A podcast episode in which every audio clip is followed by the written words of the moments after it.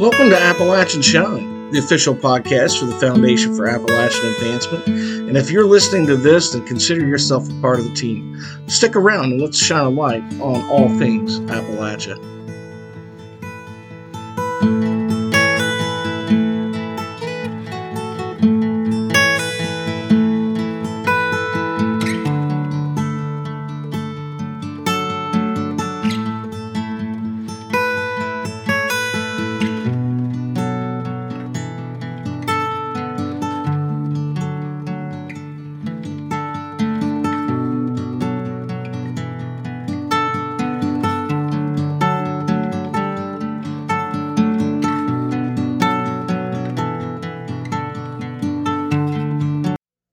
Thanks for tuning in to another episode. This is JC. Today is September 10th, 2021. And we all know what tomorrow is September 11th, the 20th anniversary of the attacks on on America on uh, back in 2001. It's kind of a sad time. It's a sad occurrence. It brings back a lot of memories, actually. And I don't want to dwell on that in this this episode today, but um, as we go forward through the weekend and as life you know continues to get back to normal. Let's not forget those folks and that event, and uh, you know let's hope that we have taught those those kids who have uh, been born since that happened uh, about the horrors of that day. And um, I, I, did watch. Uh, I'm sure a lot of people today have probably seen footage of the uh, of the uh, terrorist attack back then, and um, still 20 years later, it's still emotional and I was uh, surprised at how emotional I was watching that. I imagine many of you listening are the same way. But uh, let's uh, let's remember our our fallen and those who uh, sacrificed and gave all, and those who have dedicated their lives and uh, to keeping us safe here at home. Keep them in your thoughts and prayers, and let's you know let's um, we'll go forward through this weekend with with that on our minds too. But you know, it occurred to me earlier, I want to kind of veer off into something a little bit different, a little bit more upbeat, because uh, we're all going to hear a lot about 9 11 over the weekend. And I don't want to dwell too much on that. Um, oh, before I forget, I would like to toss one thing out to you, those of you listening. Uh, we do like to collect stories here. And I remember where I was at on on that terrible day, uh, watching that on TV and my thoughts and emotions. And over 20 years, our, our things change, our perspectives change or not. Um, if anybody's interested, just tossing us out there, maybe for a, a future episode, um, maybe soon, uh, sooner rather than later, uh, while this is on everyone's mind. If you do want to share a story or where, or say where you were at when, when the towers came down, when the attacks happened, or your thoughts, and then 20 years later, uh, feel free and share that uh, with me at uh, jc at supportappalachia.org. You can email me there. Um, I'd love to hear some of those stories and maybe even read some on a on a future podcast. Uh, it's an important date to remember. It's it's etched in all of our minds. So um, let's sometimes writing about it, telling others what you're thinking, feeling, how you're feeling about it now. It helps, you know. But I did want to kind of veer into something a little bit different. Um, I was reading online uh, about some some interesting history, all right, uh, here in Appalachia and I went to AppalachianHistory.net. That's one of my favorite favorite sites. And uh, a couple of articles popped up that just it struck me all of a sudden, and I had to I had to go uh, actually check this out. Um, it was about Christmas, and the reason I I actually clicked on this was um, yeah, it was uh, an article called "Cookies, Coffee, Coat Buttons, and More." Christmas shopping along the Great Wagon Road from 1840 to the to the 50s. Um, this was uh, this was actually written not that long ago. It was posted up by Dave Tabler.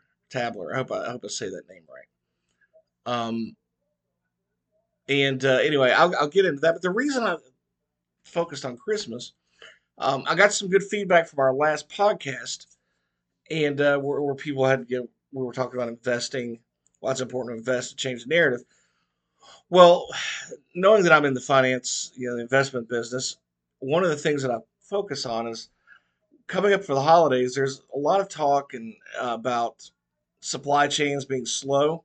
So if you want to order things for Christmas, to kind of do so early to make sure whatever you buy gets here in time. If you wait till the normal time you normally buy, you probably won't be getting what you've ordered because of the backup in uh, in our supply chains.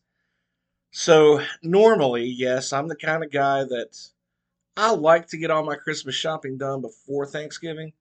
I don't know about you. So yeah, I'm that guy. Uh, either I do it then or I'm actually out shopping on Christmas Eve, which is a pain.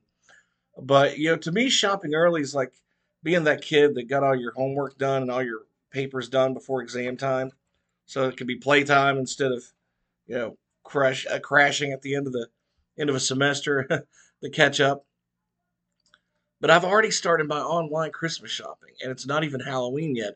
So likely I'm going to be done by Halloween. Now I know some of you listening are going to hate me automatically for that, but um, I'm not rushing the holidays, but I'm looking forward to the holidays. But I wanted to kind of touch on this article because it brought up, you know, uh, something a really good question. Says, uh, you know, it, it, it starts off by saying that holiday shopping is stressful and it's adventurous, and we all know people go out on Black Friday, you know, and, and, and just like brave those crowds. You're braver than me. I'm not going out those days. Um, but when you think about people going out shopping in a frenzy and and all that, usually you think about if you think historically, you think you know downtown New York City, Boston, Chicago in the, you know, the late 1800s, early 1900s. So you think about all those people shopping in those big areas, or recent eras, like you know, mall, uh, all these malls that are around are are now on Amazon, right? But would you have ever thought that all that frenzy would have been focused on a sleepy little town nestled in Appalachia in Virginia that's called Along the Great Wagon Road. And some of you will probably know this, some of you histor- uh, histor- history buffs. But I'm talking about Newbern, Virginia, which is near Dublin, if uh, and uh, up around the Radford, Pulaski area. For those of you don't know, a little bit past Wytheville. And this goes into a little bit of history. It says here that this was the, the most likely site to look at Christmas shopping trends. It was one of the most likely sites to look at Christmas shopping trends in American history. So yeah, it's it's um, on March third, eighteen ten. Uh, the village of Newbern became a recognized township uh, from by the General Assembly in Virginia. The Great Wagon Road cut down the middle of the town um, within a few quick years and it made Newbern kind of a hub in the area. So this is all news to me. I, I had no idea this was the case. Uh, Adam Hance, who's a veteran of the American Revolution, was actually the visionary for this village in Montgomery County. So his planned town was, uh, you know, just west of at the time. I think maybe it's still called Ingles Ferry on the New River, uh, halfway between Christiansburg and Wytheville, like I mentioned. Um, with that location, it was just a natural stopping point because you had the river there too. And uh, businesses of all types set up shop in Newbern. You had taverns, you had uh, wagon makers, blacksmiths, uh, general stores popped up, uh, stables. Uh, there's post office and churches and confectioners, right? So that drew a lot of travelers and uh, it really was a kind of a boon and an accommodation to a lot of the local residents. So this it put this little town on the map, and it was thriving and rich. Um, one way to determine what people, and I'm going to read this from from this site. One way to determine what people place value on in any given time frame or area is to see what they are willing to trade that value for in monetary terms, such as with shopping. Wilderness Road Regional Museum in Newbern holds many artifacts and archives in its collections that can address this. Three original store ledgers were examined to see if and when Christmas shopping became an important social aspect in the mountains of Western Virginia.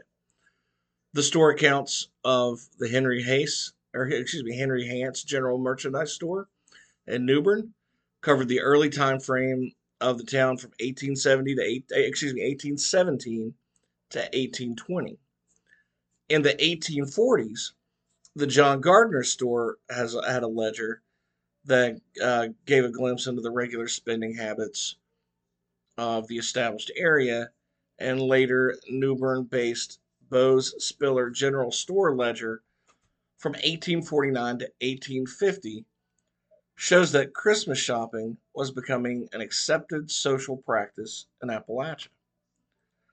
The handwritten store ledger of the Henry Hance store from 1817 to 1820 is one of the prized possessions of the museum.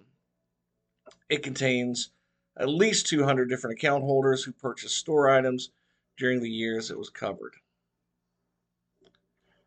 But uh, yeah, this is very interesting because one of my bucket list items for this this fall is to go to at least two or three local museums. So I think I'm going to have to add this museum on my list. Wilderness Road Regional Museum in Newbern. So jot that down if you're interested. It sounds like a really, really fun place to visit. Uh, that said there were no patterns of holiday gift buys in the Hance ledger. Uh, sundries, lead bars, gunpowder, pen knives, salt, hats, school books, pipes, whiskey, rum, among some other things here, can be found in the inventory of items sold. There's a lot of things that people would use. Local residents, as well as travelers along the Great Wagon Road, were the customer base. Both women and men frequented the store and had established lines of credit. So I found that was really, really interesting. Uh, further down in the article, and I'll put this up on the Facebook uh, page, uh, there's a section that says two women with very different spending habits. That same year, patron Thomas Bratton, who likewise typically only purchased animal care items such as curry combs and bridles, along with feed, purchased a fur cap, silk, buttons, buckskin gloves, and one pair of small shoes the week before Christmas. James Kent's shopping also included buttons, pink ribbon, and pink silk in the month of December, only for several years running. Two women with active accounts had different spending ha- uh, habits. Polly Bratton, consistently in the years 1845, 46, and 47, bought nice items such as dishes from Liverpool, shoes, uh, gingham umbrellas, along with shot and whiskey throughout the year, but never purchased anything other than sundries in November, December, and January. Melvina Barger also purchased more high end items from the store throughout the year, but only butter and cotton purchases became the norm in the late months of the year. In early December 1848, however, a penknife and a box along with two pairs of fine woolen socks indicate a possible uh, Christmas gift. And it, um, I think I've, we've talked about this on one past uh, podcast about Appalachia or Christmas in early Appalachia. But a friend of mine and a, and a, uh, and a listener of this program actually asked me a question. Didn't was there a time? Yeah, it seemed like he recalled reading where there was a time where we didn't celebrate Christmas on December 25th here in Appalachia. And I thought, well, I'm going to look that up. And I did find some information on it. Christmas in Appalachia was not always celebrated on December 25th. This was also new to me. Whether because calendar reform uh, in, in 1752 had removed 11 days, uh, turning December 25th into January 6th, or because January 6th marked the arrival of the three wise men on the 12th day of Christmas, many Appalachians celebrated Old Christmas, as it was called, on January 6th. Old Christmas Eve, they believed that the animals could pray. Young people gathered and enjoyed a lot of uh, outdoor activities, raucous fun, like setting bonfires and going serenading, which involved shooting guns and firecrackers as well as singing. Old Christmas Day was usually observed quietly with church going, family meals, community Christmas trees, and stockings uh, containing fruit, nuts, candy. So it tells you how old Christmas is a far cry from today's uh, just gift centered, um, kind of I don't know, say watered down by pop culture type of holiday where the true meaning of Christmas is lost. Um, but it is, you know, up to all of us to, you know, have hold that true meaning of Christmas in our in our hearts and in our homes. But I found it really interesting that Christmas Eve was kind of a raucous time. Like I love the fact of like bonfires and community Christmas trees. Um, that would be great just to see a, a town and have Christmas trees in various parts where stockings are hung up and people can just come by and get one with snacks to eat. You know, fruits, ve- fruits, veggies, nuts, candy. Uh, that would be really, really fun to see some towns in Appalachia, and maybe there are, that actually not only em- embrace Christmas for what we do today, but as a community, kind of embrace old Christmas, whether it's on January 6th or on December 24th. Be fun to know. That's something for us to certainly look into and find out. What are your thoughts on all this? What uh, what experiences have you had? What do you do for Christmas? Are you shopping early this year? And uh, if so, um, good luck with the shipping. hey, but certainly uh, appreciate you tuning in to another episode of Appalachian Shine. Uh, hopefully, this topic's been fun. I am looking forward to the holidays, even though it's not even October yet. But you know how it is. It'll all be here before we know it. Uh, we'll be back soon with another interesting topic.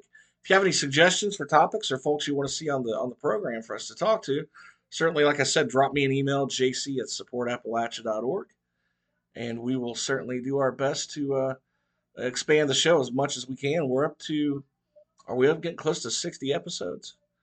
So I'd mentioned uh, previously that we got a, um, a, donation, a grant in from an organization earlier in the year that really made the difference for us to be able to keep this podcast going all year and in the next. So we certainly appreciate that. And uh, thanks again, everybody. Visit us online at supportappalachia.org, facebook.com forward slash supportappalachia. Feel free to interact with us on there too.